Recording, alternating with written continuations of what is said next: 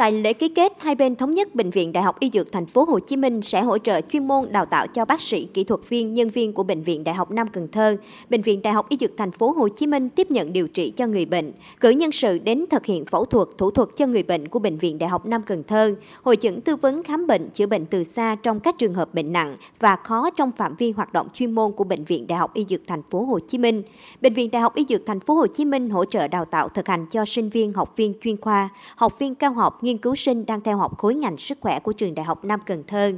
Phó giáo sư tiến sĩ Nguyễn Hoàng Bắc, giám đốc bệnh viện Đại học Y Dược Thành phố Hồ Chí Minh cho biết, lễ ký kết đánh dấu việc học viên hai trường, hai bệnh viện được tiếp cận với công nghệ mới, các bác sĩ chuyên môn sâu. Đây cũng là một định hướng đúng đắn góp phần tích cực vào mục tiêu nâng cao chất lượng đào tạo và chăm sóc sức khỏe cho người dân miền Tây Nam Bộ.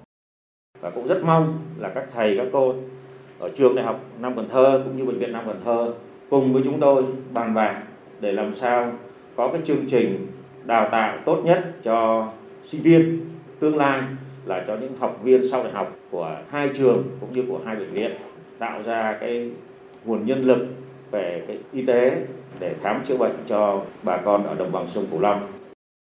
Bệnh viện Đại học Nam Cần Thơ được đầu tư xây dựng với quy mô gồm một tầng hầm và 10 tầng nổi, diện tích sàn xây dựng 28.500 m2, tổng kinh phí đầu tư khoảng 860 tỷ đồng, dự kiến tháng 4 năm 2022 sẽ khánh thành đưa vào hoạt động. Mục đích của bệnh viện này ngoài việc khám chữa bệnh phục vụ cho nhu cầu của cộng đồng thì đây là môi trường học tập và thực hành cho sinh viên đang theo học khối ngành sức khỏe như ngành bác sĩ y đa khoa, xét nghiệm y học, kỹ thuật hình ảnh y học, dược học và quản lý bệnh viện.